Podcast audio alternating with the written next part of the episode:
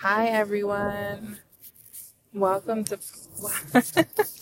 I was to say welcome to podcast season. Welcome to podcast season. Gat, gat, gat. Um, maybe it is podcast season, but it is also Pisces season. So, welcome to Pisces season. The literal dreamiest season there is.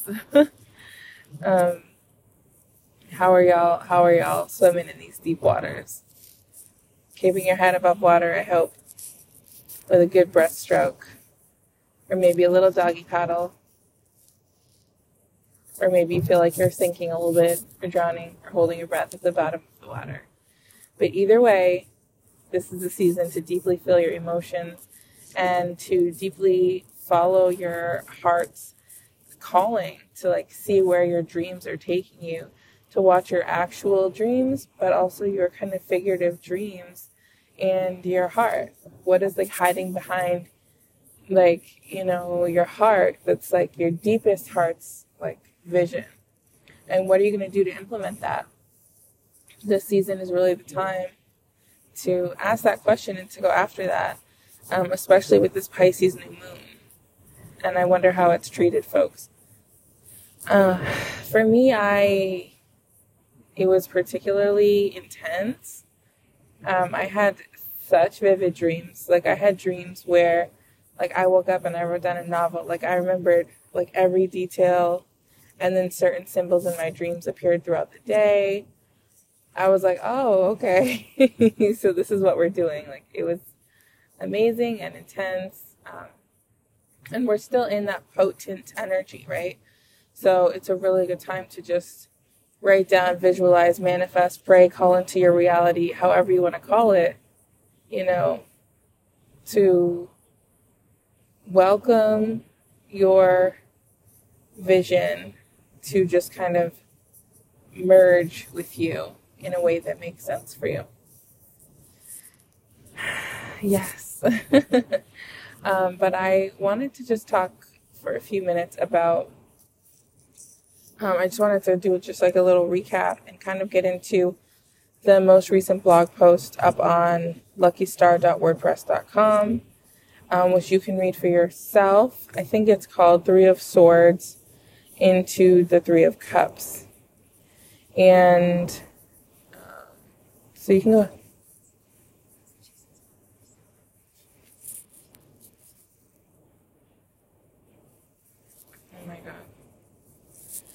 So you can still go ahead and read that um, if you'd like.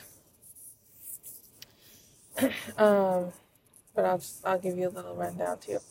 So, you know, actually, I guess I, I guess I'll kind of talk around that a little bit or more supplementary um, to that.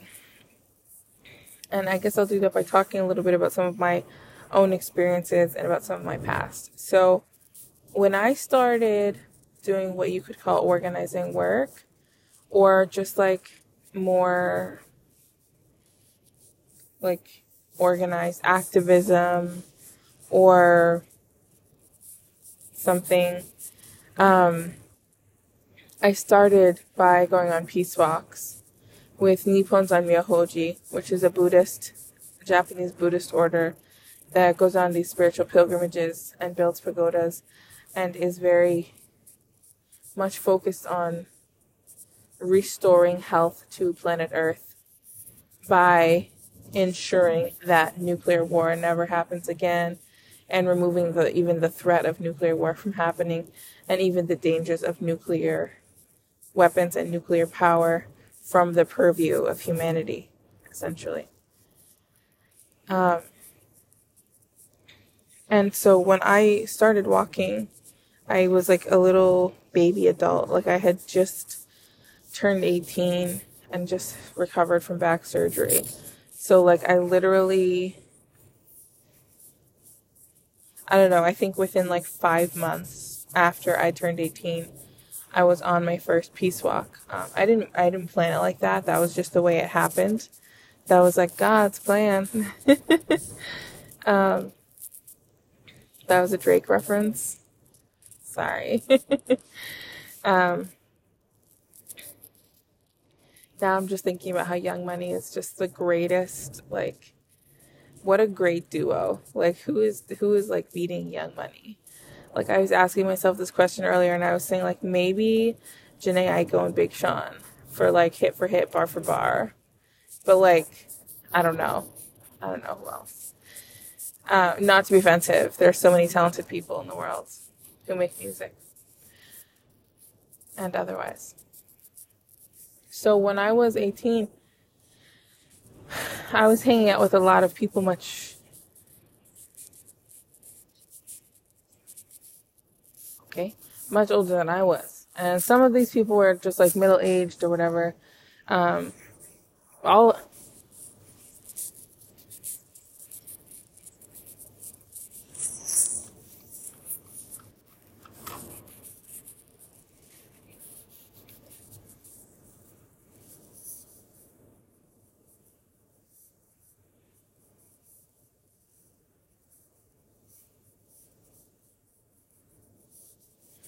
I'm sorry, I like have something else going on in my headphone slash mic right now, and it's like very jarring when it pops up and loud.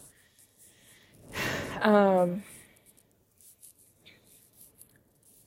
so a lot of the people who I organized with were like people I had never met before, like people I had never even maybe imagined. I don't even know how to describe it. It was culture shock for sure. But some of these people were like people who had been demonstrators in like the 70s, anti nuke people from years ago. So these people were now maybe in their 60s and 70s. People who were just, just so many different kinds of people who had these different relationships to nuclear weapons, this different experience. During that time, I met um, Hibakusha, survivors of the bombings of Hiroshima and Nagasaki, um, heard stories of just children from all over the world who have been devastated by the effects of uranium and uh, nuclear things, children from Fallujah who needed surgery, who were born with deformities. Um, heard from many people from several different reservations who experienced firsthand, like watching loved ones get sick from uranium exposure or they themselves getting sick. Um, just like many, many people. And um, we were we would continuously just kind of walk and you know talk to different communities of folks, different nuclear reactors, whatever the case may be. And there would be people who we would talk to and like I would watch these these old heads get in get down and just start going in. Like we would sit down and these people would open their mouth and be like, Total nuclear fallout, nuclear war and devastation. Ash will cover the earth and rain down from the sky. And I was like, Whoa, whoa, whoa, like you can't come off the bat like that. Like I know like it's true, it's scary, it's devastating, it's overwhelming.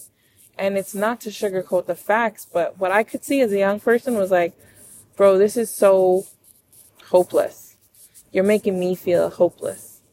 And so I knew instinctively and immediately that that was not the way to get people like on your team. That's not the way to get people to listen. And I understand why they did it.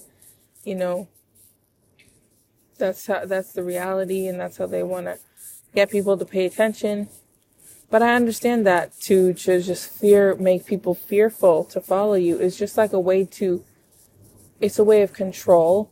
And sometimes that happens when people feel that actually they don't have control. And either way, like, it's not a good way to, it's not a good way to meet people. Um, and so I was just constantly learning and sort of taking notes and learning and taking notes. And one thing that I would say a lot was like, we had, like, later when I, at a certain time, you know, after I found my voice and started speaking up, was I begin to understand we have to have hope and we have to find ways to show people how to have hope, you know. And I ask myself this a lot. How do you have hope in a dark time, you know?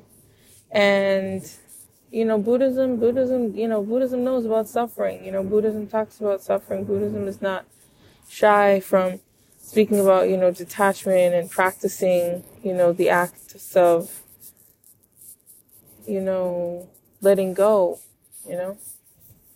Um, so I I began to just kind of write and share the experiences with people and make art and you know it's very amazing. Um, that's a that's a that's a different story. that's my story, you know. That's a different story, uh, which I have talking about and written about extensively and can get into more at other junctures. Um, but my point here is about hope in a dark time. And I, you know, it's funny, right? Like I know why there exists the saying, you know, ignorance is bliss, you know. Because once you know something, you can't unknow it, you know. Um, you just can't, you know. Uh, knowledge is like it's like a it's like a beautiful gift but it it it carries a big responsibility. So I've been just thinking about Turkey and just watching what's going on in Turkey and it just makes me feel so like as as the reality is it's destabilized and it just makes me think to like 10 11 years ago when like syria was getting blown to pieces and just thousands and thousands of refugees were just coming into turkey you know, in Turkey, the whole, like, you know, makeup of Turkey was changing, you know, and then, you know, and Syrian refugees coming, you know, to different places in the world. It's like Italy, Germany, United States, like all this kind of stuff. And, you know, now Turkey just having like, oh, okay, one earth shattering, devastating earthquake. Oh no, now there's one more. And those were just, those were enough, you know. Those were too much. And then to now see that another earthquake just hit again, it's just like, it's this weird thing that happens when you are in a place and you're watching something devastating happen and you almost feel powerless. Like you're not powerless. Like there's definitely things you can always do, but you feel sometimes like what what can I do? And then like how do I like what do I do, you know? And for me, I have a personal connection to Turkey. You know, my my ex and his whole family live in Turkey. I spent some time in Turkey. I'm part of my uh, heritage is Greek, so we have a like a long, old, twisty relationship with Turkey you know, um, because it's somewhere my feet have touched the ground, I, I like, I just, like, I have a, a little bit of a relationship to that country. And I was thinking about when my ex told me one time about the last major earthquake that had hit Turkey, and it was in like 94. So I don't, this is just my memory of the conversation right? I don't know the year that it hit Turkey, but there was a there was an earthquake that hit Turkey in the early 90s that was bad. And I talked to my ex and a couple of his friends about it. And I actually wrote up as like a little poetry piece what, what, what one of his old friends and roommates had said about it, which I, you know, now that I'm thinking about it, I should find and I should read. And I will. I will do that at the end of this podcast. Um, but my my ex was just telling me how after that earthquake, you know, for months and months, like people you could just randomly run, like even when you had water. Like even when you had water, like you might just run out of water, you know, at some point. You might just run out of water, and so you had to like carry buckets of water and like I I I I know how much of a privileged like viewpoint this is because I know that there are so many places in this country and in the world where every day people don't have any water. Like I understand that, and I feel like it's important to acknowledge that. Um, but he would just tell me like about getting water when there would be no water. He would just tell me about sometimes no electricity, which again is like very normal for a lot of people. He would tell me about how like the entire infrastructure had just completely shifted and changed. And I just I was talking to my mom about this the other day and I was just saying like imagine like what it does to you mentally even if you survive, your family survives. You see all this devastation around you. But then like even just like buildings, like buildings that you've seen from your whole life are just gone. Like it would confuse your brain like because the the the the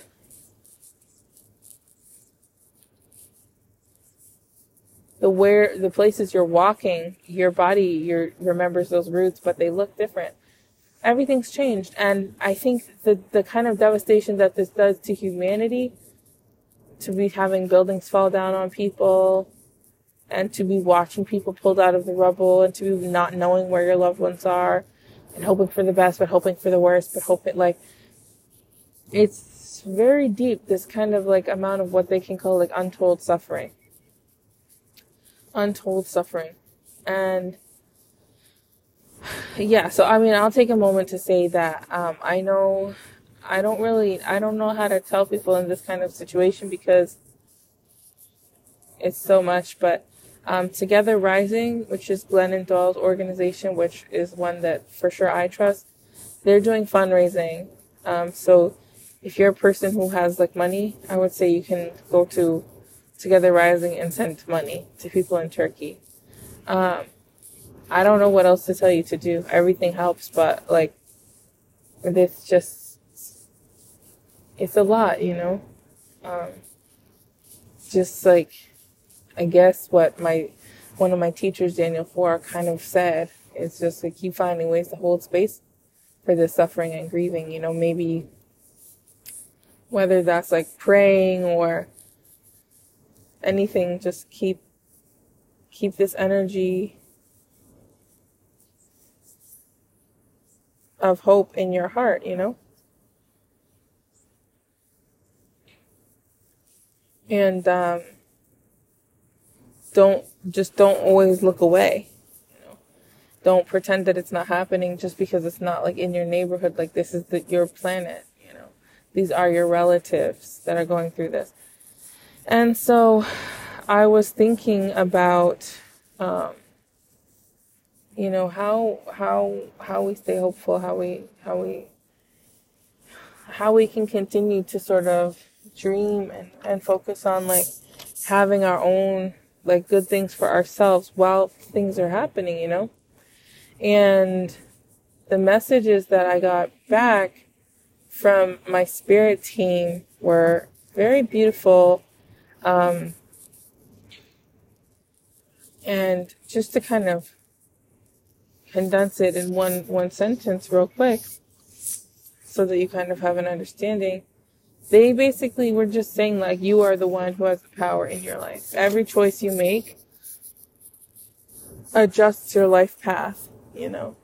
And they were showing me that you know, by you having the power to make your own choices and your own decisions, that is like a power which you can never underestimate. That is incredibly important, you know?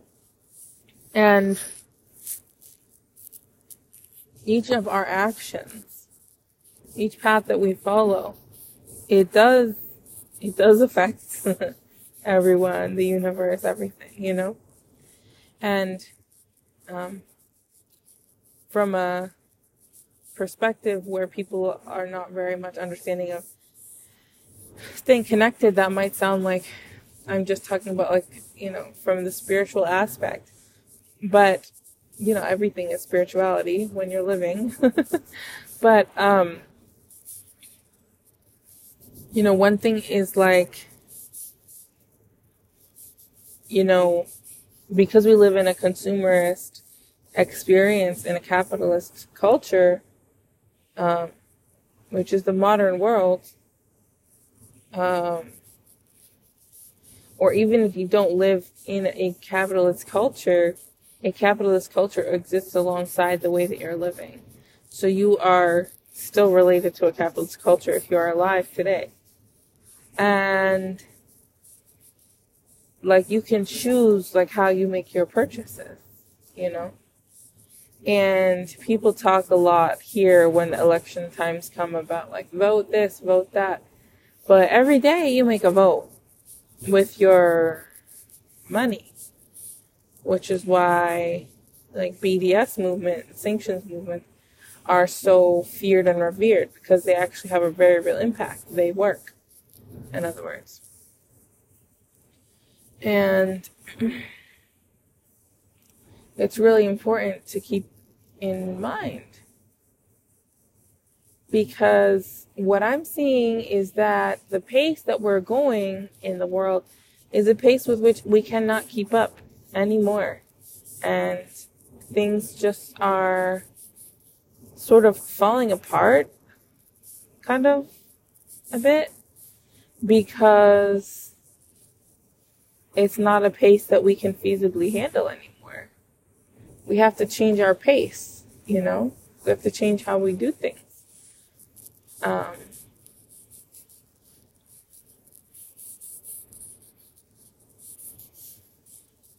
I don't know how much of this I should get into right now.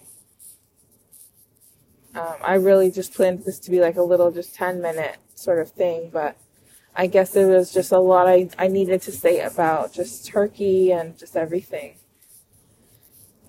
Um, and I'm not talking about like, I mean, I think when I'm talking about like money and stuff, how we, how we, how we vote with our money, I think I'm talking specifically about a little bit about like clothes and stuff like that. Like not so much like food and like fast food and all that kind of stuff. I just think like it is important and not so important because of actually the money, right? Because the billionaires already exist and stuff. But because I think that our money and how we spend it, because energy, the energy of money is a frequency that we all respond to very, you know, uniquely, very differently but that that consciousness that money is very much connected to in our thoughts our patterns of self-worth. And like if we have certain things we'll look better we'll feel better we'll we'll be the best version of ourselves and it's a it's a bit it's a bit complex right? Because there are things that make life so much more accessible for some people. But ironically, the cost of getting those accessibility tools is usually very, very high. And I'm not talking about money now. And so when we value ourselves highly, we find that often what we have may be enough. You might need to start a project and you just use what you have. I say this as the person who, before I met Junsan, when I would walk, I walked with Kato Shonin and Sister Claire, and Toby Shonin, and Tim, and that squad.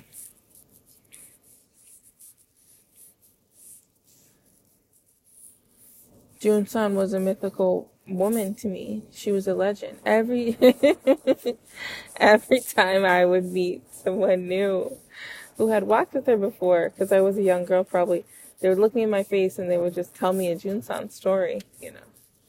But my oh, top three most striking Junsan stories, you know, was someone came up to me and said, you know, you know, Junsan, she's so intense you know, she wanted to build this peace pagoda. She didn't have a shovel. She started, you know, digging in the ground with a spoon. And I think you would have to have been to the pagoda to understand the gravity of that statement, or maybe to just see it to understand the gravity of that statement, which you can Google it. But to think of like this very, just like single lone Japanese woman taking a spoon to the dirt, it was amazing to me. And the point of that story, which is extreme but also 100% true, is not to say that we have to be austere and go without to an extent that is extreme or almost the asceticism of the old monks and gurus. Of the old monks and gurus. It is not to say that we have to suffer so much. It is to say that, you know, so much suffering exists in the world. But, you know, if we can change our thoughts in a way that makes us, you know, have the compassion for for everyone in the world, not overwhelmingly, not to the point that we deplete ourselves, not to the point that we hurt ourselves, but if we can open ourselves to that, um, to understanding more of that suffering, well, that immediately opens us up to have more reserves of compassion and love and more accountability for each other as human beings. And when you have the, all of those things, especially accountability for other human beings, your I feel your purchases change, your habits change, your actions change, right? You you you become more alive. So many people exist in a silo, which mm, is inherently selfish and self-serving, even if it's coming from a place of like depression or isolation or grief or whatever you know.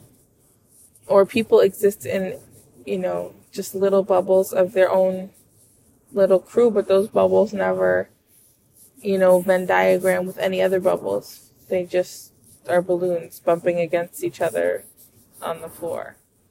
Like they never intersect and overlap. They just parallel pass each other by. And I think that for, in order for humans to like make it now, we really have to have that, you know, much deeper reserve of compassion and accountability. But that comes with a much deeper reserve for the capacity to see suffering. And if you're going to be able to see suffering, then you need to be able to have hope.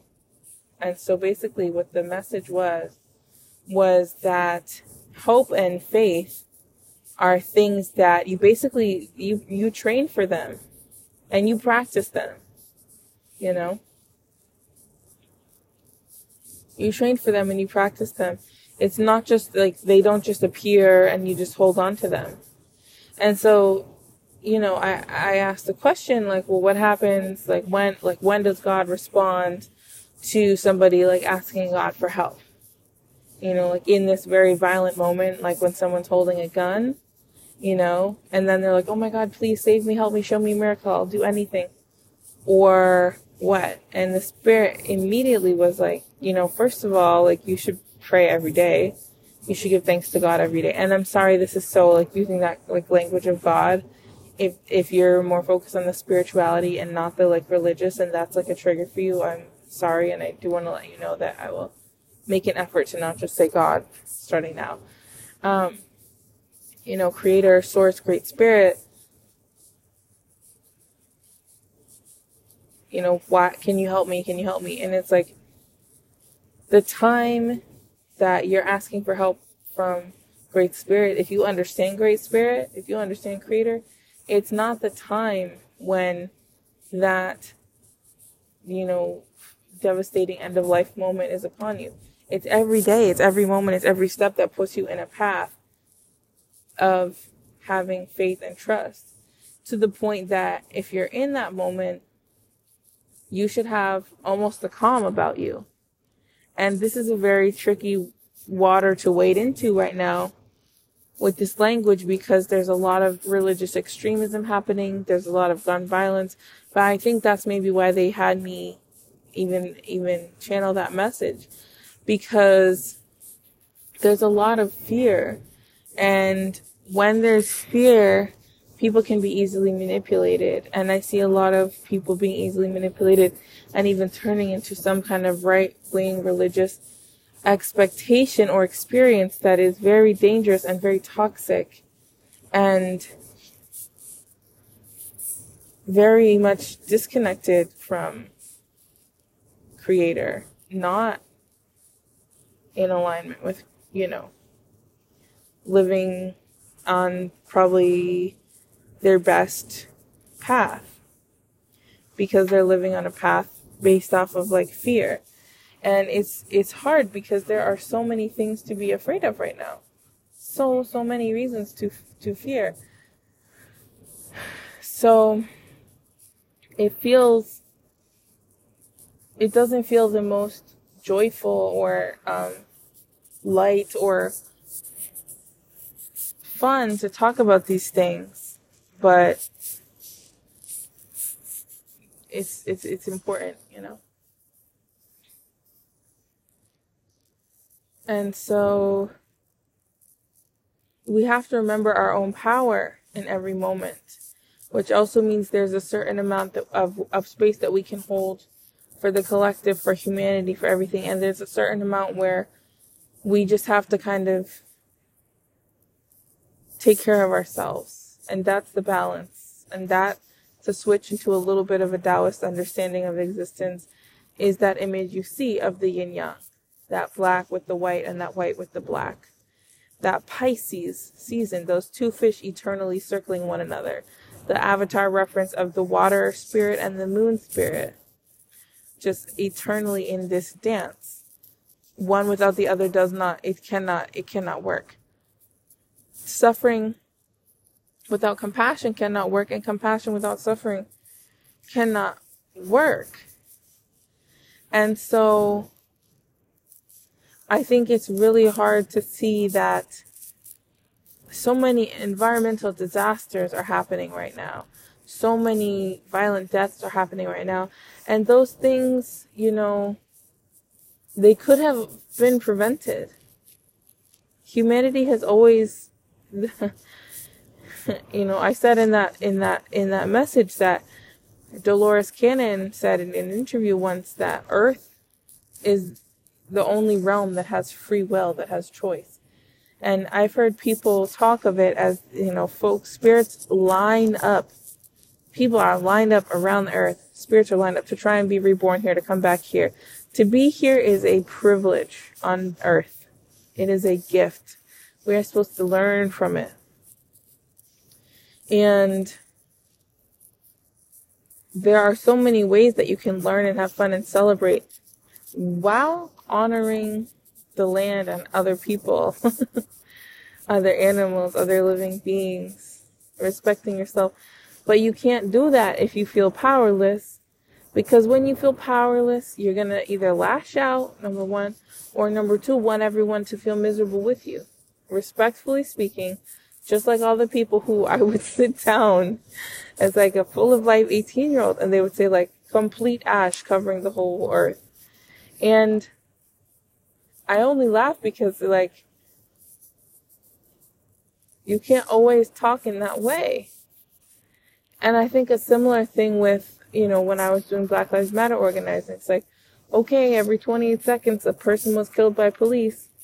Like, yeah, that's, that's true. And you have to talk about it, but you can't just keep talking about that because it's overwhelmingly depressing and it feels like there's no no way to go up against that. How can you go up against that? You have to find a balance. But like I was saying, you know, these things could have been prevented, not because you can control Mother Earth and her tides and her waves and her quakes and her tremors, but because people have known for literal generations oh, well, the way that people are extracting from the earth is very dangerous and violent, and there are severe consequences. Furthermore, before this continent was colonized, people knew exactly how to live in the balance with those laws of nature, spirit, body, and, you know, community. And I know people love to jump on that thread and say, like, Vanessa, you want us to go back and live primitive? And that's, you know, racist. But I also think that there's there's something that had to happen where in this era that we exist now there's so much you know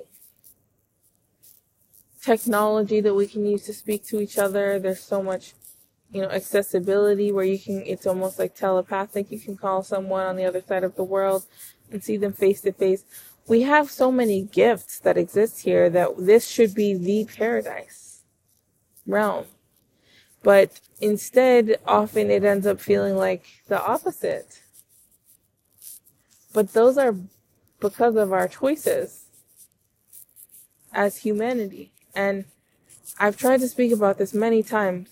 Respectfully, I hope I've done it grace. Because people will say like, ah, it's the billionaires. For sure. For sure, it's the billionaires. But don't you want to be the billionaire class?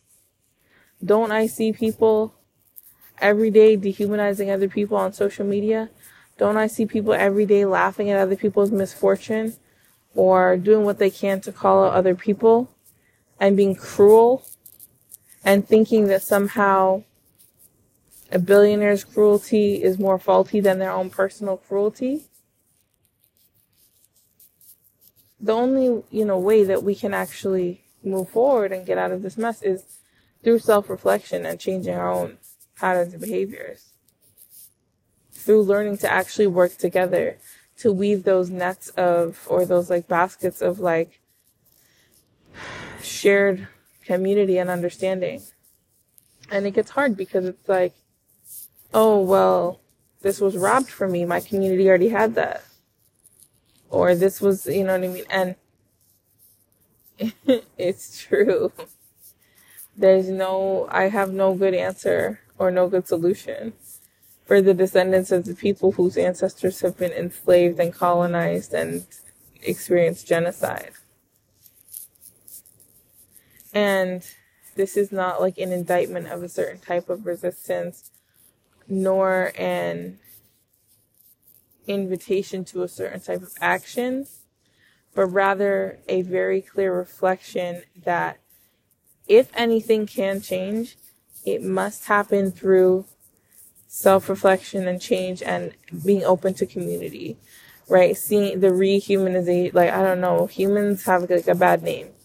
In all of the world now, I feel humans have a bad reputation, you know? Humans have done so much brutality. But I was gonna say,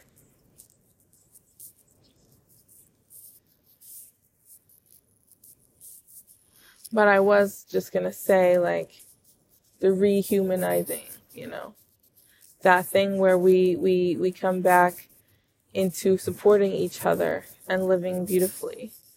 And I think one thing that I've seen people talk about, and that's a sad truth, is that when 2020 started and the pandemic started, there were moments where people were doing what they could to support each other. They said like, we have to get through this as a whole, maybe as a global community, right? Maybe as human beings.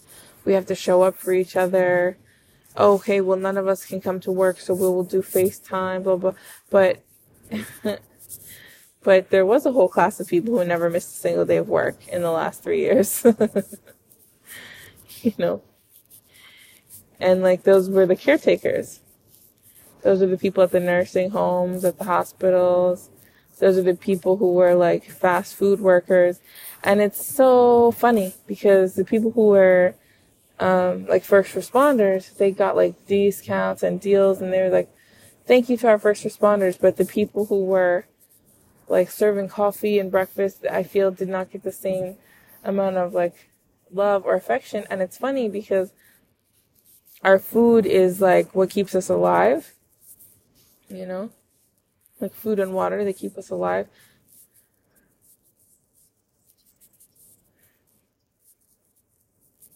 So all of those people working at all of those drive-throughs were absolutely also first responders and caretakers and healers even in a way. And the fact that they're not regarded as such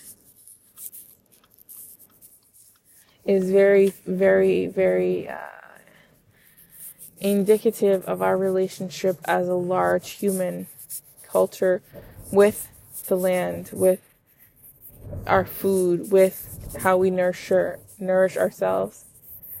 Because I think so many people have taken for granted that things come as a method of extraction, no more mutually beneficial relationships. So that's my time to stop talking because this is way longer, way deeper than I thought, and I um I gotta go. So thank you, peace, goodbye, one love.